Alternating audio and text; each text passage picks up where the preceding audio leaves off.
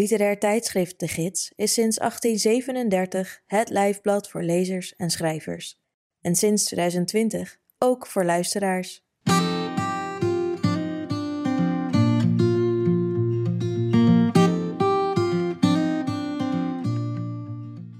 Je luistert naar Sprekende Letteren, een podcast met verhalen, essays en poëzie uit De Gids, voorgelezen door de schrijver of dichter zelf. In deze aflevering hoor je Safa Al-Shaya. Ze schreef een opzienbarend verhaal dat zich afspeelt tussen een theehuis in Amsterdam en een snikheet Marokko. Luister mee naar de erfenis.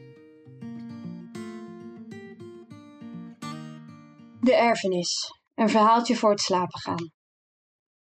één. In de lente van tweeduizend één herinnert een man in een Marokkaans theehuis in de Amsterdamse Pijp zich het verhaal van A M. Almosnino. De gebeurtenissen waarover hij vertelt spelen zich af in negentien drieënzeventig of negentien vierenzeventig. Misschien wel later. Hij denkt even na. In elk geval, de dag nadat al mijn geld bij de Algerijnse grens was afgepakt, zegt hij dan. Aha, zeggen de anderen. Ik was onderweg naar Woesta, waar ik had afgesproken met een vriend genaamd Benabou, die me opwachtte in een hotel. Ik had de hele nacht gelopen, de blaren onder mijn voeten bloedden en deden vreselijk veel pijn. Toen ik bij het hotel Woesta aankwam, was Benabou nerveuzer dan ik van hem gewend was. In een wijde omgeving stond hij bekend als een makelaar die je beter niet kon vertrouwen. Alleen buitenlanders en de meest wanhopigen klopten nog bij hem aan. Hij zat altijd in de problemen. Toen ik hem vertelde dat al mijn geld, al ons geld, door de Algerijnse gendarmerie was afgepakt, haalde hij zijn schouders op. Wat ellendige zaggeraar die hij was, erg gek was voor zijn doen. Benabou zei dat hij op een jood uit Marseille wachtte, een Almosnino die samen met zijn zusje hun erfenis wilde verkopen. Dat was goed nieuws, zei ik, maar iets zat hem dwars. Om hem op te beuren vroeg ik hem wat zijn aandeel was. En het werkte. Hij zei, tien procent, en grijnsde zo breed dat alle tanden die hij nog bezat zichtbaar werden. De man die in het theehuis aan het woord is, is eraan gewend geraakt om tegen niemand in het bijzonder te praten. Hij rekent af en vertrekt even later richting huis. Hij loopt door de Tweede van der Helststraat. Op de brug werpt hij een blik in het Amstelkanaal en ziet een snoek die met zijn vin naar hem lijkt te zwaaien. Dan verdwijnen de snoek en het Amstelkanaal en is hij in gedachten weer in het hotel in Woesta. Hij ziet het openstaande raam van het kamertje. Daarachter de zinken kruinen van geïmproviseerde barakken en bakstenen dakterrassen waar kleren aan de waslijn hangen. Bij het raam staat een bureau met een bevlekt tafelblad, koffie, een sigarettenas en god weet wat nog meer. Naast het bureau staat hij zelf. Een mager type wiens ironie niet veel goeds belooft. Naast hem zit Benabou aan het bureau, zijn handen plechtig boven een stapeltje paparazzen gevouwen. Voor hem staat een zilveren bordje met daarop Youssef Benabou, makelaar. Hij is minstens even mager en draagt een wollen herenmantel die bedoeld is om zijn cliënten te imponeren, maar die door Benabou's uitpuilende ogen en uitgemergelde gelige lichaam het tegengestelde effect heeft. De man op de brug spert zijn ogen open. Rechts is de Tweede van der Helststraat en links is de Maasstraat. Maar in zijn hoofd weet hij niet meer waar hij is. Koortsachtig probeert hij de kamer weer voor zich te zien. Maar keer op keer moet hij opnieuw concluderen dat deze herinnering, in tegenstelling tot alle andere herinneringen die hij heeft, niet van hem is. De man vervolgt zijn weg. Maar hoe is het mogelijk, denkt hij, om andermans herinneringen te hebben? Hij moet gedrogeerd zijn door dat schorum in het theehuis. Daarom zaten ze hem zo aan te gapen. Voor het huis op nummer honderdnegentig staat hij stil. Hij kijkt naar het naambordje. Ja, dat is onmiskenbaar zijn naam. En dit is zijn huis. Maar in zijn hoofd, achter zijn trillende oogleden, is hij iemand anders. Hij opent de deur. Vanaf de overloop hoort hij de voetstappen van het kind dat hem altijd achter de deur staat op te wachten, zoals huiskatten dat doen. Binnen wacht ze geduldig totdat hij zijn schoenen uit heeft. Dan kruipt ze op zijn schoot. Ze vraagt of hij een verhaal heeft bedacht. Hij zegt dat hij daar geen energie voor heeft Ze blijft vastbesloten zitten. Moet jij niet iets nuttigs doen? Vraagt hij. Ze doet alsof ze hem niet hoort. Je hebt het beloofd, zegt ze. Laat me met rust, zegt hij. Het kind springt van zijn schoot en haalt de recorder. Met een tevreden grijns kijkt ze toe hoe hij het apparaat naast zich neerzet. 'S Avonds, wanneer hij in bed ligt, hoort hij het getrippel op de gang. Hij hoort het klikken van het toestel en dan zijn eigen stem. Het was vijf uur vijfenvijftig toen de wonderlijke figuur...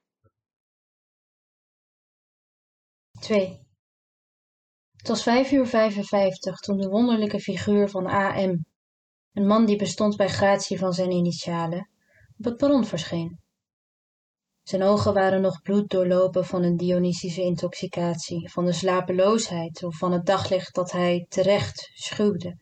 Want hij was ook een vreemde zoals hij daar stond, een verloren stukje nacht. Op een bankje, onwetend van de goddeloze dreiging, het verouderde metalen gevaarte kermend over het negenhonderdvierentachtig kilometer lange spoor, fragiel als de ruggengraat van een bejaarde Fransman, zijn versleten mechaniek, één lange klaagzang, namen drie jonge mannen plaats onder de stilstaande stationsklok. Zo tegen elkaar aangeleund leken ze te slapen. Zo nu en dan richtte een van hen zich op. Dan volgden zijn gele ogen de fluisterende rails. Met een doffe schittering dwarrelde zijn dromerige blik naar de bocht in de verte waar de trein elk moment kon verschijnen, als de act van een meestergoochelaar. En dan ineens, als door slaapziekte getroffen, leek hij de waakzaamheid van zo even te verliezen. Hij schoof dichter bij zijn slapende broers en dommelde weer in. Weggekropen onder het aftakje van een gesloten kiosk, hield A M de drie mannen in de gaten. Plotseling werd hij getroffen door een verlammende angst. Hij zou maar een kwartslag hoeven draaien, zo huilde hij, of ze sprongen met z'n drieën op zijn rug, trokken aan zijn haren, beten en spuwden in zijn oorschelpen, grijden met hun vogelklauwen naar zijn oogballen, ach zijn ogen, niet zijn arme ogen. Zo ratelde hij door totdat het teken gods, een witte duif met grijze vleugels, een vermagerd en onvoorzichtig beest, voor de mannen neerdaalde. De duif nestelde zich onverschrokken aan hun voeten. Daar zakte hij door zijn enige en verschroeide poot en schoof zijn kop in zijn vale verenkraag.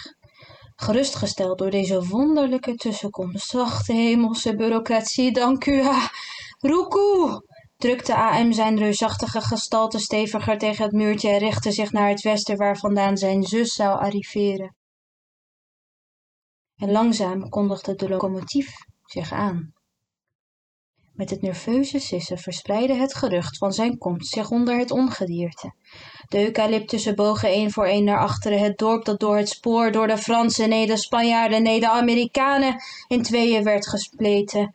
De Belgen! Bolde zijn gebarsten rug tot een trillende bundel van rails en elektriciteitsdraden en beton en droge aarde, en met een geweldige kerm, alsof hij aan het einde van zijn krachten was, sukkelde de trein het station binnen. A M sloot zijn brandende ogen tegen het stof. Toen hij ze opende, stond zijn bloedverwant grijnzend over hem heen gebogen. Daar ben ik dan, riep zijn zusje. Ze deed haar hoed af. Godverdomme, mompelde hij. Met het gemillimeterde haar leek ze op een uitgehongerd kind. Ze bood hem haar hoofd aan, dat in zijn uitgestoken handpalm paste. Ik vind het ook verschrikkelijk, zei ze lachend. Maar je weet hoe het gaat. Uh, nee, gaf hij toe. Nee, dat weet ik niet. Wat weet je niet? Zijn zusje was een kunstenaar van ontkenning en listig zelfbedrog. Waarom je kaal bent geworden, zei hij, vastbesloten om zich niet gek te laten maken. Ben toch niet kaal, gilde het mens. Dat ben je wel, zei hij. Kijk maar. En hij toonde het grijzende kuikendons dat van onder zijn pet piekte en dat een stuk langer was dan het haar op haar eigen hoofd. Ze vroeg hem of hij haar soms niet op iemand vond lijken. Hij dacht even na. De Andalusische zon had al haar getinte huid donkerder gekleurd. Ze was nog altijd tenger en zonder haar zwarte lokken leek ze minstens tien jaar jonger of ouder. Hij schudde het hoofd. Nee, ze leek op niemand die hij kende. Ze trok een meelijwekkend gezicht en spuugde voor zijn voeten. Dat begint goed, dacht hij. Ze verlieten het station en staken de autoweg over. Daar hurkten ze neer naast een openstaande slagboom die al jaren niet meer in gebruik was en wachtten. Even later stopte een busje naast de slagboom.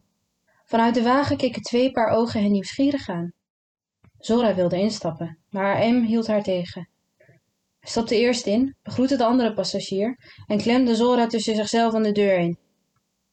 Ik heb jou hier nooit eerder gezien, zei de chauffeur.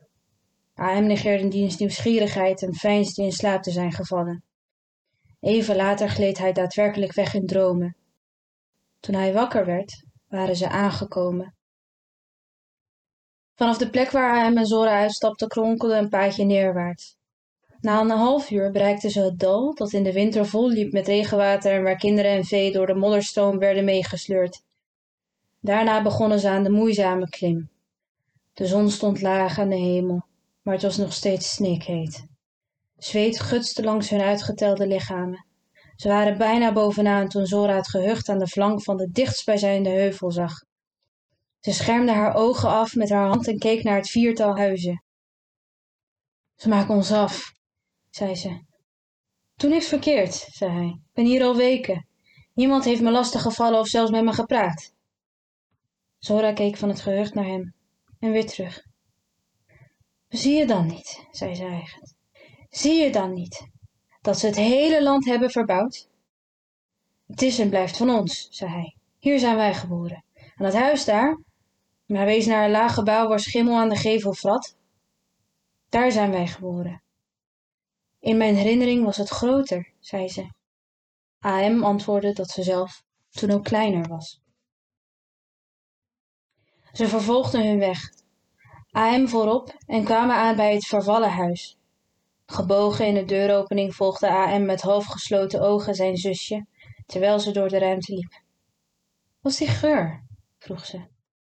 Hij loog dat hij het niet wist. Bij zijn aankomst had hij hier het verwaarloosde vee van zijn vader aangetroffen. Hij had inmiddels mensschuwe dieren één voor één naar buiten getrokken, huilend als een kind.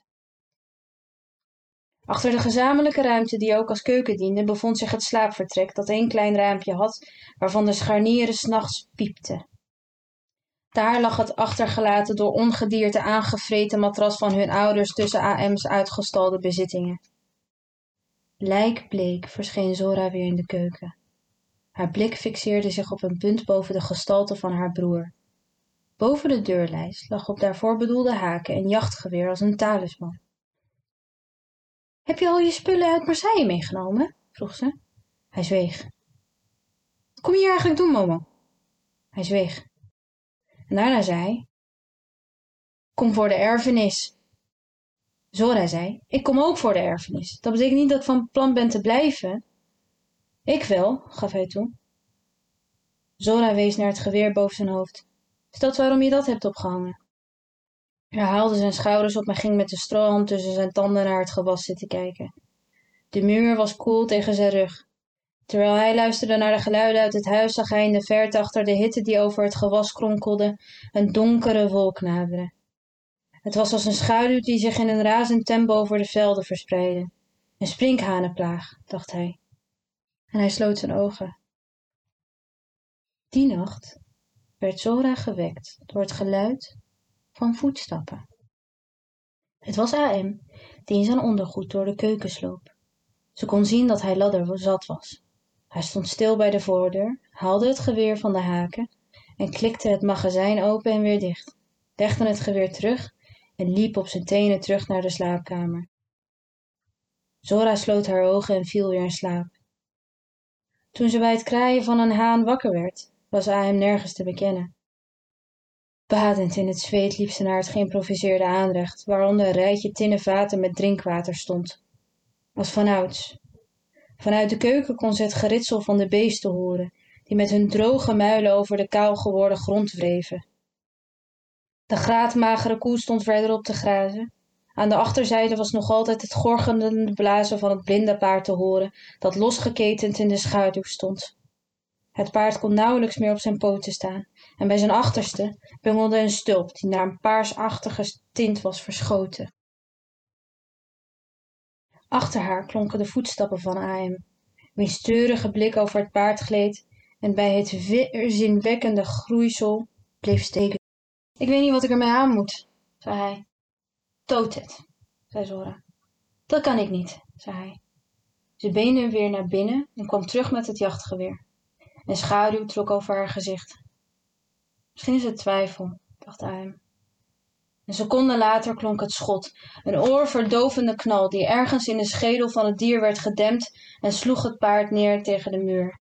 Aan de andere kant viel het servies uit de muurkastjes. Met een bruske beweging richtte Zora de loop op haar broer, schaterend, alsof het een goede grap was. Terwijl ze zo tegenover elkaar stonden, broer en zus in dat lachwekkende bloedmysterie, kwam op de andere heuvel een man in een voetbalshirt uit zijn huis gerend. Hamza, zoon en erfgenaam van hun neef die jarenlang als een parasiet van hun land had gegeten, stond als een gek met zijn armen te zwaaien. Almosnino, krijste hij. Onder de oorverdovende slag van die haast vergeten naam hielden de dorstige gewassen hun adem in. Alleen de zware hennen barstte bij het horen van zijn teler in een geurige explosie. Zora liet het geweer met beide armen in de lucht dansen en brulde. Het paard is dood en jij gaat hem begraven. De jongen in het voetbalshirt schreeuwde iets terug. Daarna verdween hij rennend uit het zicht. En even later scheurde een witte Mercedes van achter de huisjes vandaan en raasde in een stofwolk de heuvel af. Het geronk van het voertuig werd steeds luider.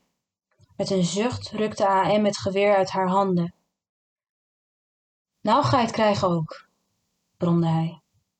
Toen de Mercedes ronkend voor het huisje tot stilstand kwam, zaten ze met z'n tweeën in de schaduw, een paar meter bij het dode paard vandaan, waar de vliegen rondom de schedel cirkelden. De jongen stapte uit de auto en gooide de deur achter zich dicht. Hij was niet ouder dan achttien, maar het was wel duidelijk dat hij hier de baas was. Hij keek nors en zijn gezicht en handen zaten onder de littekens van de schrammen.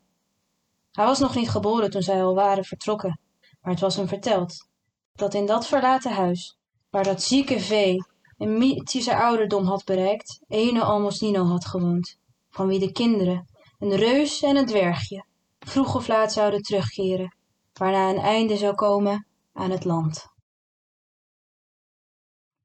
Met opengesperde ogen keek hij naar het dode beest.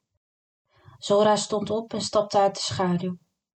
De jongen, die wel beter wist, gaf geen kik. Of je begraaft het, zei Zora, of ik dump het krenk tussen de gewassen en steek het daar in de fik. Een vrouw zou dit soort dingen nooit doen, gromde hij, tenzij ze gek is of bezeten, of allebei. Wat weet jij daar nou van, snotjong, snauwde ze. Nou graven jij. drie.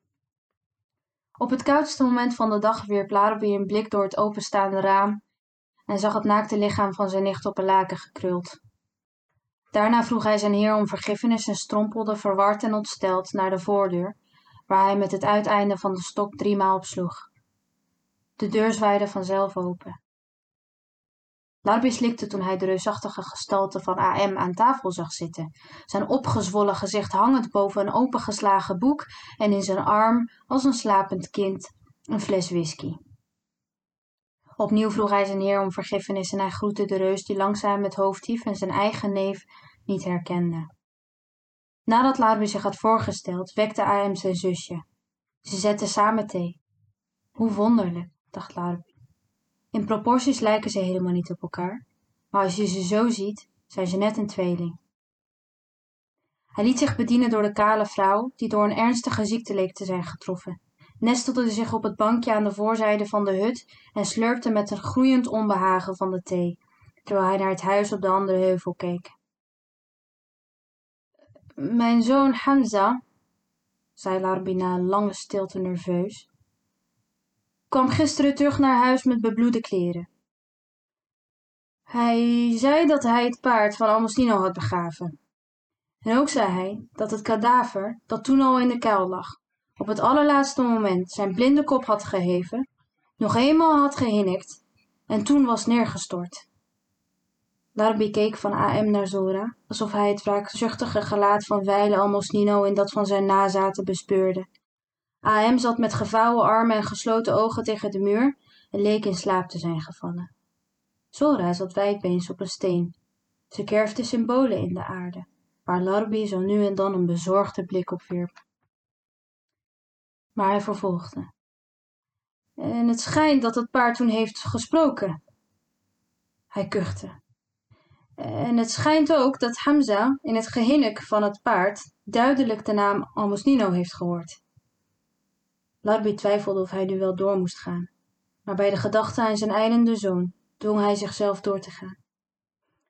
Ik uh, vroeg me af of dit soms een streek, uh, of het kan zijn dat het paard, uh, of dit soms een soort wraak is. En toen, alsof door een magische hand de knoop in zijn mond werd losgewrongen, bekende hij. Op een herfstdag in negentien tweeënvijftig, vertelde Larbi, nam ik de bus naar Melilla om een mantel te kopen. Ik zwierf veel rond, had hier en daar een klusje. Al het geld dat ik in handen kreeg was in feite het resultaat van eerste indrukken. Dus ik wilde iets moois om te dragen. Ik dronk koffie op een terras vlakbij de haven van Melilla en passeerde het standbeeld van generaal Franco, waar een jongen tegenaan leunde. Toen hij me zag sprong de jongen op en rende weg. Ik bereikte de Milla, waar ik naar de lederwinkel van Rachel Assouline vroeg. Onder in een gebouw, waarvan de constructie halverwege was gestaakt, bevond zich de winkel. Een kelderruimte waar een paar vierkante meter met stapels leren en wollen mantels die tot aan het plafond reikten. Daartussen zat een oude Joodse vrouw. Ze had een zwarte doek om haar hoofd gebonden en zong een liedje van Zohar Fessia. Tussen haar naakte benen stond een kacheltje waar ze een gloeiende staaf boven hield. De vrouw knikte bij wijze van groet. Met een diepe zucht legde ze de staaf naast zich en wapperde de as van haar opgestroopte rok. Toen riep ze, Almosnino, we hebben een klant. Ik verstijfde. Ik zocht de verduisterde ruimte af naar een ander levend wezen, maar zag niemand. Pas toen mijn ogen aan het donker gewend waren, werd ik een verschijning gewaar. Achter in de kleine ruimte, in het doffe schijnsel van een bestofte peer, zat een man over een dienblad met kralen gebogen. Hij had een verweerd, maar aristocratisch gezicht en het lichaam van bovenmenselijke proporties. De man begroette mij op zijn beurt, zei zonder op te kijken dat hij eraan kwam en vervolgde onverstoord het prevelen. Ik weet niet hoe lang ik daar versteend in de deuropening heb gestaan, bevend door de schaamte die me overviel. Verstopt tussen de dierenhuiden keek ik naar het vertrouwde gelaat van de echtgenoot van mijn tante, die zijn vrome kledij en het witte gebedsmutsje had vervangen door een lange zwarte mantel en zijn hoofd bedekte met een keppeltje. Ik veinsde naar de jassen te kijken en wierp zo onopvallend als dat ging een blik op de eigenaardige vermomming van mijn oom. Maar elke keer dat ik mijn gezicht afwendde, gefolterd door de angst betrapt te worden, was ik er zeker van dat ik me vreselijk had vergist. Want hoe kon het dat Fakir Abdullah, de straatventer die met zijn handeltjes een stuk grond van onze familie had weten te kopen, de man die mijn goedgelovige tante met zijn poëtische vroomheid had versierd, hoe kon het dat hij zich al die jaren als moslim had voorgedaan? Met een slingerbeweging rende ik het trappetje op, de winkel uit, verstuikte daarbij mijn enkel en strompelde met de verbijsterde noodkreten van de Joods die de dag dat ik iets had gejat, schalmend in mijn oren, verdwaasd en met kloppend hart terug naar het station. Toen ik 's avonds laat aankwam, zat mijn vader al op me te wachten. Hij keek naar het onhandige loopje en wachtte totdat ik voor hem stond. Weet je wie ik in Melilla ben tegengekomen? Mijn vader hief het hoofd. Deed jij daar? Ik ging een mantel kopen, zei ik. Een mantel? Wat is dat? Vroeg hij. Dat is een soort jilebbe die je warm houdt, pa, zei ik. Mijn vader fronste. En wie ben je daar tegengekomen? Ik twijfelde. Fakir Abdullah, de man van mijn tante Rahma, zei ik uiteindelijk. De frons werd dieper. Mijn vader keek naar het huis op de andere heuvel waar het licht brandde. De man van onze Rahma? Wat deed hij daar? Ik zei, ik was in de Milla. En toen ik een kledingwinkel binnenliep, zag ik een Joodse vrouw. Ze zat op de grond, ze had een kacheltje tussen haar benen. Haar huid was tot aan haar dijen verschroeid door het hete metaal Mijn vader kuchte. En achter haar, vervolgde ik, zat Fakir Abdullah met een keppeltje op zijn hoofd. En de Joodsen, die noemden hem Almosnino. Maar, maar Fakir Abdullah is die al jaren geleden bekeerd, mijn jongen, zei mijn vader. Ik zweeg. Nu ik alles had opgebiecht, was er niets meer over van de sensatiezucht waarmee ik in eerste instantie naar huis was gesneld.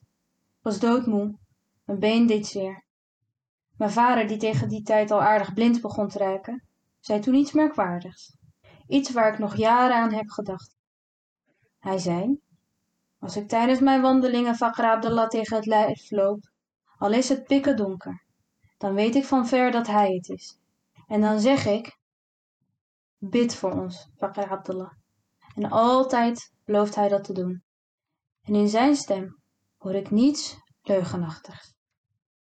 Vervolgens liet mijn vader me zweren het tegen niemand te zeggen en ik zwoer het met mijn klamme handpalmen op mijn borst. Maar een paar dagen later was Fakir Abdullah, of Fakir Al-Masnira, ja hij kennelijk altijd was gebleven, alsnog verdwenen. En ook van Rahma en de kinderen, jullie twee dus, was geen spoor meer te bekennen. En hier viel Larbi stil. vier. De zon kwam op. Het huis lag er vredig bij. Op de plek waar het paard was begraven was een klein heuveltje te zien. Klikspaan, zei Zora. Haar gelaat was een clownesk masker, alsof ze de rekbaarheid van haar gezichtsspieren probeerde te testen. Maar dat verhaal ken ik al, zei ze. Je broertje mag de waarheid nooit weten, zei mama. Als dat gebeurt kunnen we dat land wel vergeten. Vertel hem een mooi verhaaltje, voor het slapen gaan, zei ze. Het is over de bergen, het hoogstseizoen, het spelen in de waterbronnen, slaappartijtjes op het erf tussen de honden. En papa zei, een erfgenaam zal hij nooit worden. Zo sterk als hij fysiek is, zo zwak is hij mentaal. En dan begon het gekrijs en de verwijten. Want hadden we niet aan hem te danken dat we daar waren gevlucht. En onze Momo begreep er helemaal niets van. Heeft hij ook nooit gedaan. Papa overleed twee jaar geleden aan een hartstilstand. Op zijn grafsteen staat Fakir Al-Masnino. En ik dacht, dat verleden hebben we nu wel begraven. Maar toen raapte Momo al zijn moed bij elkaar. En hier zitten we. A M keek verdwaasd van zijn zusje naar zijn neef. Hij zocht hun gezichten af. Waarnaar wist hij niet. Maar genade misschien. De verlossing van een genadeklap. Hij liep naar binnen, grijde achter het matras naar een fles en zette hem aan zijn lippen. Er ontbreekt iets, dacht hij. Hij nam een teug uit de fles. De grond onder zijn voeten leek langzaam naar rechts te hellen en dan weer naar links. Staande in het midden van de kamer, zijn handen geheven, wachtte hij op het naderen van een kever die hij met een geweldige klap vermorzelde. En toen wist hij het. Hij keek op naar de deur en hij zag dat het geweer ontbrak. Onmiddellijk klaterde door het raam het draconische geschater van Zora. In de verte kwamen de honden blaffend aangerend. En in angstaanjagende crescendo van wartouw klonken de vervloekingen en smeekbeden van Larbi. Met een rood aangelopen hoofd sprong de kreupele man in de deuropening. Hij hijgde zo zwaar dat zijn toch al ingevallen wangen verder naar binnen werden gezogen, waardoor hij iets weg had van een vis. Terwijl hij hem met bevende lichaam beschermend tegen zijn flank drukte, dacht hij aan de kust, een paar kilometers buiten Marseille, aan de vissen die hij uit het water roofde, en hoe hij die mysterieuze wezens opensneed, hoe hun inhoud naar buiten gulpte, en hoe hij zichzelf in het doffe vlies van hun ogen weerspiegeld zag. Buiten stond Zora bij de steen, het jachtgeweer in haar armen geklemd, de loop op de verrader gericht. Ze zwalkte heen en weer van de opwinding, en daar, waar eerst het ijzingwekkende masker van de ironie haar gezicht had vertrokken, leek het nu alsof ze volkomen kalm was. Ze drukte het geweer tegen haar boezem, speurde de gelaatstrekken van het door angst verlamde man af naar een teken en knikte toen, tot zijn onzichtbare ontsteltenis, langzaam en vastberaden. A M liet een hand op de schouders van Larbi rusten. Je moet niet bang zijn, zei hij. Ze moet jou niet hebben. Weet je het zeker? stamelde het ventje. Zo zeker als dat de zon zo opkomt, stelde A M hem gerust. Bij het horen van die woorden bedacht Larbi zich plotseling iets waar hij nooit eerder aan had gedacht. En wat als dat niet gebeurt? Onder het stamelen van Larbi laadde Zora het geweer, schoof het hoger zodat het tussen haar borst en haar schouder kwam te zitten en vuurde. Bij het horen van het schot sprong Larbi op tegen het lichaam van de reus en verborg zijn gezicht in diens oksel. Verderop zwalkte de koe over het erf. Opnieuw klonk een schot, deze keer vreemd genoeg gedempter dan de eerste. De koeienkop schoot naar links en zwaaide langzaam weer terug. Met haar laatste kracht gromde het beest. Haar oogballen tolden de diepte in. Haar mond sperde zich open in een zwakke, haast menselijke kreet. Ze wankelde op haar magere poten, sperde haar bek nog eenmaal open en stortte neer op haar flank. En het was zo stil om hen heen. Zora legde het geweer naast zich neer, ging weer wijdbeens op de steen zitten en zei: Nu blijft er niets meer over, broertje. Nu blijft er niets meer over behalve jij. Dus of je komt mee, of ik jaag er een door jouw kop. Het kind begint moe te worden. Ze sluit haar ogen en ze glijdt weg. Een paar tellen of minuten later spert ze haar ogen open en niet zeker van wat haar heeft gewekt, luistert ze. Ze stonden gedrieën op het diepste punt van de vallei, daar waar 's winters kinderen en vee door de modderstroom werden meegesleurd. Bij het stille afscheid leek Larbi iets te binnen te schieten. Wat is er eigenlijk van jou geworden? Vroeg hij. A M antwoordde dat hij visser was. Larbi zei dat dat een mooi beroep was. Daarna zwaaide hij de reus en zijn zusje vaarwel en vertrok. Zijn hele lichaam rustte nu op de stok en terwijl hij wegliep leek het alsof hij de andere heuvel nooit ging bereiken. Diezelfde dag reisde A M en Zora naar Woesta, waar ze de verkoop van hun erfenis aan een makelaar genaamd Benabou toevertrouwden. Van de opbrengst hebben ze uiteindelijk nooit meer iets gezien.